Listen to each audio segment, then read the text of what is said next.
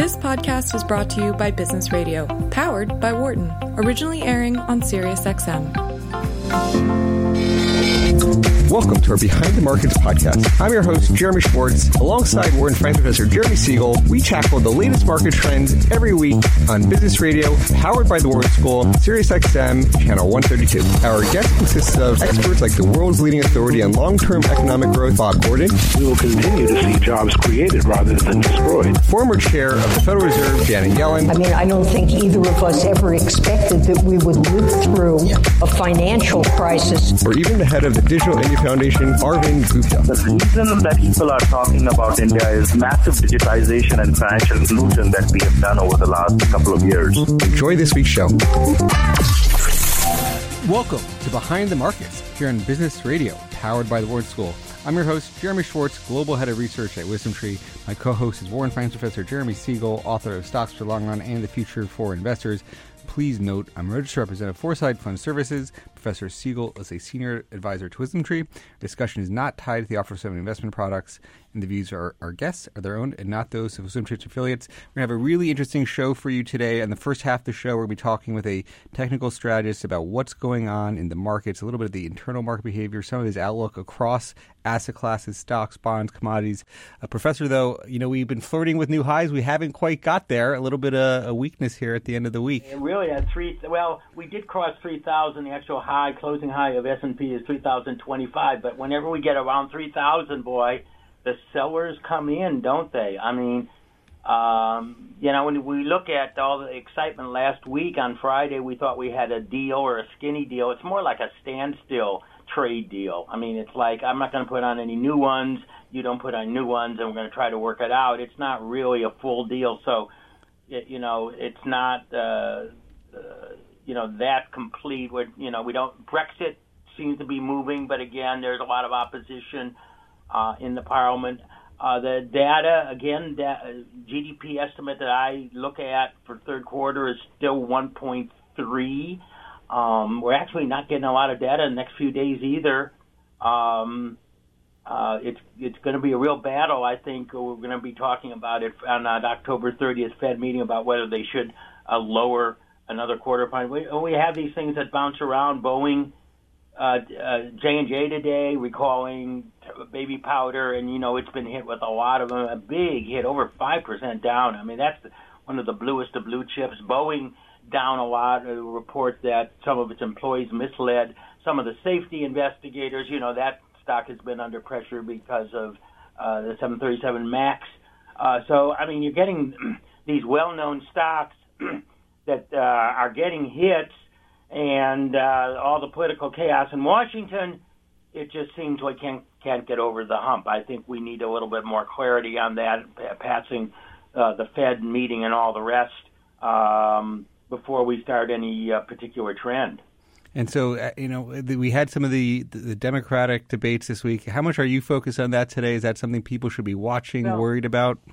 Yeah, I mean, uh, you know, we've been talking about the fact that Warren is way ahead, and she seems to be consolidating. Uh, I mean, even though there is resistance and holdbacks, uh, at this particular point, you know, um, you know, the betting market, she's almost fifty percent and no one else is.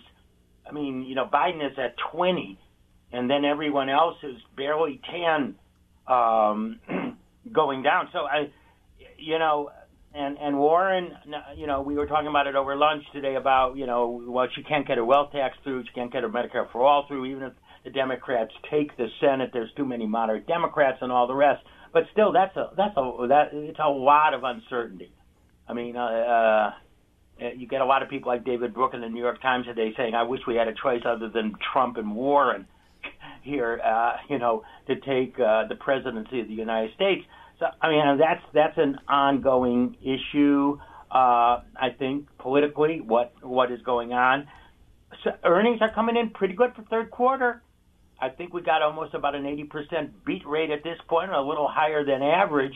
Um, uh, we're only in the early stages, uh, but there's you know, as normal. There's there's there's these uncertainties I think that are going to be holding the market back from any big gain going forward. Then again, you're only going to get a big decline if you really see a recession developing. And again, none of the real high frequency indicators, to me at least, show that happening. And the other big political news, we, we, seem to be getting some positive developments on Brexit overseas. Yes. Uh, we'll have to see if they can get it past the finish line over the weekend. Uh, yeah, we got what we got 12 more days on that. Uh, uh, there might be an extension. I think the betting markets do say that you know that Johnson's going to come back and say give us another two, three, four weeks, and uh, you know past the October 31st deadline. Um, I mean, at least they've got something going. It's not going to be just a uh, no deal Brexit, uh, and I think that that certainly is a is a, is a favorable uh, development for Europe. And uh, and do you like Europe today as a you know return, a bounce back from the dead in some fashion? Yeah, actually, uh, you know when you take a look, uh, you know Europe's selling 12, 13 times PEs. Uh, uh, is you know that's a good you know what percent? We were at 18 so you're talking about you know good 30% cheaper than the United States. And there are some little signs that there might be a pickup in growth. There's some favorable stuff coming out of Germany and a couple of the other countries that this uh, manufacturing slump might be uh, ending uh, despite the fact we got Chinese data, which you can't ever trust anyway, saying a 6% growth rate in the last quarter uh, we know there's a more significant slowdown there. Uh, there is some sign stabilization in Europe as a long-term play. Um, you know, I think that that should not be ignored. Very good. Any any closing thoughts for the week? No, I mean, uh, you know, just keep your hats on as we ride through all, all these uncertainties that buffet the market. That's what makes it so interesting. Very good. Thank you for, for joining us to start the show. No problem. We're going to be uh, our next guest. We're going to bring in Mike Hurley, who's the chief market strategist for Highland Capital Management and portfolio manager for the Highland Socially Responsible Equity Fund. Welcome to our show, Mike. Thanks for joining us. Jeremy, thank you. Maybe tell our listeners a little bit about how you look at the world. What are the sort of tools and frameworks that, when you're looking at strategy as chief market strategist, what are what are you sort of primarily trained in, and, and, and how, how do you like to look at the markets?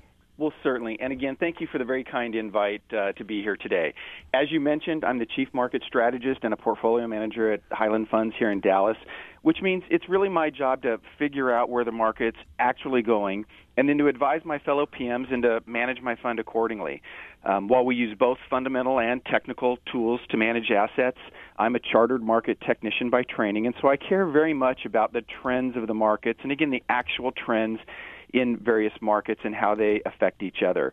Some of my va- favorite tools, as you mentioned at the top of the show, are market internals, things like the number of stocks advancing versus declining, the number of new highs versus the number of new lows.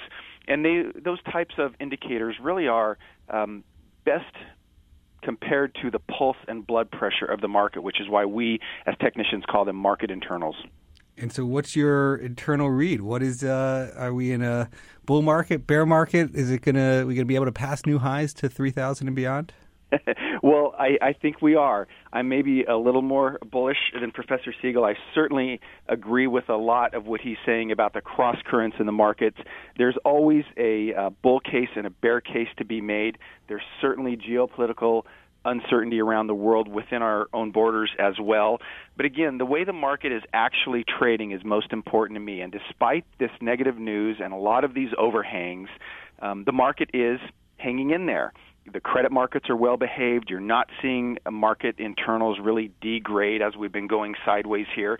And so I think we're in a cyclical advance and a secular advance. Typically, you get a bottom every four years in the stock market. You might recall we had one um, in 2011 when the U.S. suffered its debt downgrade. We also had another bear market in 2015 and 16 when China devalued the yuan and we had the um, worst start to a year ever. And then we also um, had a bear market last December. We can't, uh, you know, forget that one too quickly. And so those bottoms occur about every four years, and we should be good to go for the next couple of years, at least, uh, you know, into Christmas of 2021. Yeah, you've done some work on how you target the S and P, which which are very interesting. I mean, it's going to be hard to describe on a radio show without seeing the charts in front of you. But maybe talk through your analysis for how you look at that market level as a whole, and, and where you think the you know that session is going. Well, sure, Jeremy, and thank you for mentioning that chart. It's um, a very unusual chart and some uh, original research I'm, I'm pretty proud of. But if you look back at every market cycle since 1932, the average bull market is three years long and makes about a 100%. And if you just tack on a 100% and three years from the bottom we had last December, that gives you a target on the S&P around 4,600 um, around Christmas of 2021. Now, again, that's just one number, and it's very hard to make a prediction like that. But again, if you do a repeat of where every cycle would come out, should they repeat exactly, the chart looks like a, a shotgun pattern, and it's all pretty well um, correlated around that area. So again, assuming we're in a normal bull market and assuming the cycle is okay, which it you can argue it might not be given we have trade wars and geopolitical uncertainties. Anything could derail this, but I think it pays to be optimistic for the next couple of years, at least until the market proves otherwise. And and what about sort of the, just the short term, the seasonality type? Uh, you know, where we are in the cycle co- towards the end of the year. You had the sell in May go away, and is it now time to come back towards the end of the year? I think it is, and again, market history is something that's probably best to. Uh, you know, have in the back of your mind and not really trade on, but you do want to be aware of the cycles. And typically, there's a seasonal low in the October November timeframe Typically, markets are strong through the first quarter of the year, and I think that is the phase we're in right now.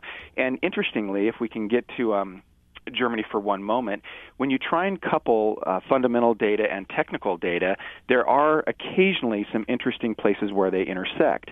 I know Professor Siegel mentioned the PE ratios on Germany are very attractive as well, which may surprise a lot given some of the weak economic reading. Well, if you look at German PMI, the um, PMI reading was very weak recently, but if you divide those PMI ratings up into deciles, like we used to do when we were all taking tests in school, if you back test it, you'll see that the worst German PMI readings usually lead to the best stock market returns. So it often is darkest right before dawn, and I think that's the case in Germany right now.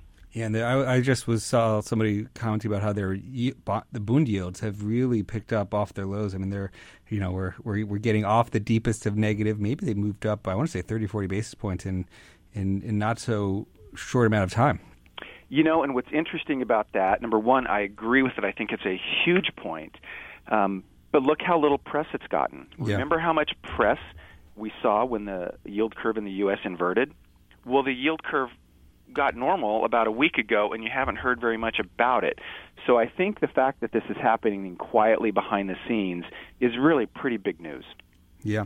So that's beyond Germany and, and to the U.S. that the yield curve on inverting is is a sign. I mean, do you think uh, longer term on where rates are is this a you know some people say we're going you know going to zero rates here in the U.S. like we have negative rates over over there in Europe and Japan. Is it at the bottom in rates, or you know how do you how do you look at the long term and, and the short term there on the rate cycle? Well, I'll tell you how I look at it, um, but I'm not sure I have the answer for you. Come on, no um, crystal ball. No crystal ball on this one. There there is certainly some tremendously negative sentiment out there, and you're exactly right. Jamie Dimon and the folks at J.P. Morgan have come out and said, "Boy, rates are going to zero, and they're going there fast." Um, but sentiment was very positive about this time last year. You might remember those same folks saying, "Boy, refinance your house now before rates go to four percent." So sentiment is a very tricky thing to get your arms around. But technically speaking, if you look at a very long term chart of the U.S. 10 year yield or even the 30 year yield, you can see a secular downtrend from the 80s, meaning rates have been going down, lower lows, lower highs since that time. Well, since 2012, our rates have really been going sideways, and they've been trying to form a secular bottom. And I'm optimistic they hold here. Again, I'm not convinced and, and dead certain, but I'm hopeful they hold here. And I'm also hopeful that our yields remaining firm up in this area in the low 1 to 2% range actually pull those yields around the world that you just mentioned higher. Now, again, that's a very um, unconventional view, but if we do get some of the growth that we're potentially seeing in the charts and in the markets, in the overseas markets, that would certainly help those yield curves overseas meet ours as opposed to ours being drugged down. Yeah, I mean, it's one of those questions is are we you know, is it the economic fundamentals in the U.S. that's driving our yield curve, or is it really Germany and Japan and just the lowest common denominator? And you know, there's some sympathy that you know we why did the Fed funds have the highest rate in the world at the with the shortest term interest rate where everybody else is around the world. Do you think it's really just this global phenomena or more U.S.?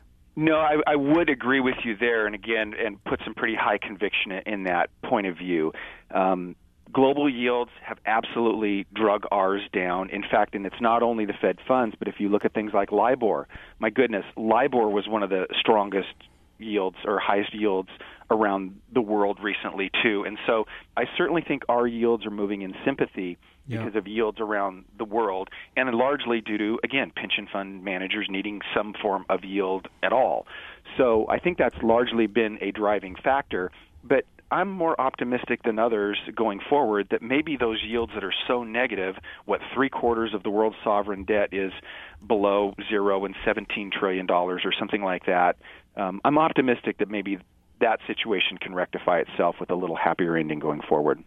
We're talking with Mike Hurley, Chief Market Strategist at Highland Capital, uh, about some of his worldviews, how he's looking at the world. And, Mike, so we're talking about interest rates, and you know, you think about the cross asset work. I know you've done a little bit of work around gold, and you know, some of the you know you could say the the big rally we've seen in gold this year has just coincided with the drop in rates, and you got this derivative of a rate trade. Um, if you think rates are are ending or bottoming? Is is gold over? Is what's your what's your thoughts on, on gold tied to rates and, and a bigger picture view? You know, that's a very interesting way to look at it, and um, I'm going to agree with you and, and, disagree with you, Jeremy. I think um, certainly the low rates and the negative yields have absolutely put a wind at the back of gold. Um, but that being said, as a technician, we try and not figure out why something is happening, but just whether it's happening and whether it's sustainable. And the breakout in gold does look very sustainable. It broke out from a base that goes back over five years. If you look at the gold to silver ratio, it's in an attractive place, meaning um, at the highest level in 30 years. So it does look like a breakout that can um, certainly needs to pause and refresh itself. But I'm I'm looking for higher gold prices going forward, irrespective of what happens with yields. Because again, if there's 17 trillion that are you know negatively yielding right now, maybe even if that gets cut materially to 12, you still have a whole lot of debt around the world with a negative yield. And I don't think reducing it would really um, put too much of a wind in the face of gold. It's interesting that that gold to silver chart has also you know gone along on Twitter in a lot of places. Um, is do you look so there? The, my what you just said seems to be gold to silver at highs is a confirmation for gold. Other people saying silver is due for a catch up, and if you're going to really get this big breakout, you need silver to participate. What's any any thoughts on on that part of it? I, I think if you look back at that ratio, which is again how many ounces of gold can buy how many ounces of silver, um, I think both are correct. Usually, when that's high, it means that the precious metals are going to continue to rally. And the fact that it is so stretched, you can also make the case that, boy, silver's probably a little bit better of a bet right now as a catch up play than gold. And so I think that ratio being so high argues for both of those. Interesting. And, and any other commodities? Have, when you look around the rest of the commodities complex, anything that speaks to you? Um, things that are either confirmations of what's going on in global economy or, or parts of the commodity complex that you're you're interested in? Yes. Um, commodities are really an interesting place right now, and it's very tough to give them a broad sweep or paint them with a broad brush. In general, when commodities are low and stable, it's good for stocks. And again, I think that's another important argument for stocks here. Stocks don't like inflation and they don't like deflation, but if commodities are just low and stable, that's good news. That being said, if you look at some of the individual ones, such as crude oil, crude oil is really um, best confirmed its trend with rig counts, and currently rig counts are declining, and it really suggests that despite all the geopolitical instability, that crude may have a tough time rallying. Now, I'm not looking for crude to go to $20, but if you look at the Commitment of Traders report, which is the professionals who actually pull crude oil out of the ground, they have been more and more bearish as the years have gone by for the last 10 or 15 years, which makes me think that probably a lot of us are going to be driving Teslas in the future, and this energy independence is here to stay. So, those are some of the interesting trends within the commodity um, landscape that are individually oriented, but as a asset class, I just think low and stable commodities is, is good news for stocks. Yeah, I mean it's interesting coming from Texas down there. You got a lot of oil developments oh. for the economy. no, I mean it's interesting. I mean there's a lot of uh, political. Um, I mean, it's interesting how much of the oil price today is pricing in the political risk premium of you know the Saudi, the Iranian tensions and the bombings, you know, the, the disruption that came from Saudi's fields and then the, the Iranian tankers. I mean, any any sense of how much is in in the price today? I mean, you you think there's pressure downward there? No, but um, I, I think you're hitting on a, a critically important point, and one of the most um, useful things I've ever learned in, in my career, Jeremy, and that is you you can always make a bullish case and a bearish case for the markets. Um, and that's why we have markets is to express yeah. those opinions. But you really want to listen to how the market handles news, not the news itself. And um, just recently, we obviously had some some terrible attacks in the Middle East on refineries, the Saudi refinery, and then the, the tankers, the retaliation. And crude oil is really having trouble budging. And you know, if that market were stronger, boy, just the rumor of an attack or retaliation would send crude oil higher. But the fact that crude oil is not really bouncing meaningfully, or when it did bounce meaningfully, it was sold off within a week, tells me that that market is is on the the weaker footing technically. And you can go back uh, across history. I remember when the housing bubble burst, um, housing stocks index broke their uptrend the same day, you know, very, very, very bullish uh, fundamental news came out that would lead you to believe that, you know, the housing stocks were going to be trees that grew to the sky when it really wasn't the case based on what the market was telling you. Yeah. Now, with that oil perspective and, and Texas in general, I mean, I've wondered when the oil was, was moving higher, how the how we should think about that for the U.S. economy. For a while, we you know we, we would look at a rise in oil prices as being we were importing all this oil, it was negative, the consumer, it would it cramp the consumer. Do you think we've uh, reached a place in the U.S. where oil price rises are, are helpful to the U.S. economy? That's probably uh, beyond my pay grade and something we need to speak with Jeremy, er, Professor Siegel about. Um, but one thing I have noticed from, again, a confirmation in the important asset classes are to really keep an eye on um, copper, the shipping indices, and things like that because the economy really is a, a global economy. And again, while I don't want to enter in an economic debate with you, um, a lot of people are being are getting skeptical of our PMI readings right now because again, we're less of a manufacturing economy and more of a construction economy. And if that's truly the case, and again, you can argue it both ways. Maybe these low interest rates are actually going to help the U.S. economy because we're less focused on, you know, building things that aren't construction related. Yeah. Um, so again, things like the SEA uh, ETF is great to watch for uh, what the shipping stocks are doing. The Baltic Dry Goods Index, the price of copper. I think all of those are a little more important than the price of oil. Yeah, the one one thing where we got to be cautious on talk about ETFs in our program. We talk markets, but but not ETFs. Just uh, yes, I'm, i apologize. Little, no, as an indicator. Um, so when you think about the you know where we talked about the U.S. markets being in a in a bullish upcycle. Uh, are there parts of the U.S. you are looking for uh, in terms of what parts you like for the U.S. given what's what's going on, all the dynamics? Certainly, and relative strength is is a very very important tool uh, to technicians, and as are factors and factor investing. And so anytime you're trying to make money in the market, you should you should consider those.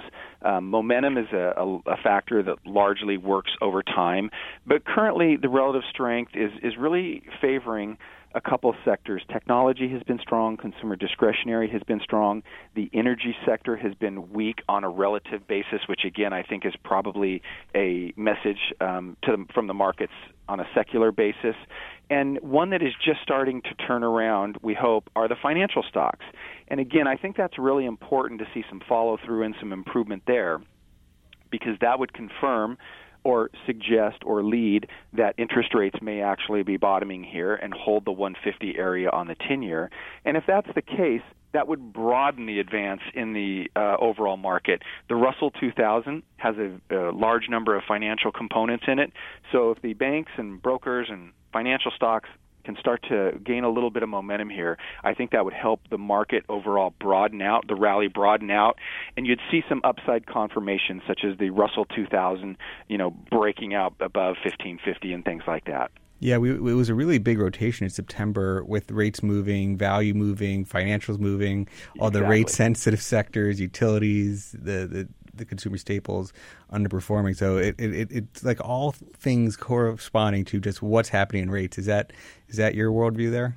It is. I think it's a very, very, very important issue, and that's why the world is so worried or concerned and what a mystery it is on whether rates in the U.S. are going to follow those around the globe, or again, if we can see those around the globe bounce and kind of catch up a little bit to where we are in the U.S. It's, it's a critically important question because, again, going down to the stock and the sector level, if you can see the the rally broaden out, and the, this is a healthy rally. There's nothing wrong with this rally, and internals remain firm, but they would be undeniably firm and you would see some upside momentum or that catalyst Professor Siegel mentioned, if you could see the value line get back through 6400 if you could see the mid caps get back through 2000 if you could see the Russell 2000 get back through 1600 I mean those would be all positive signs that this bull market is is confirmed and broadening and, and going to continue for another year or two so we'll keep our eye on the German Bund as the dictator of growth versus value, financials, all these rate sensitive sectors.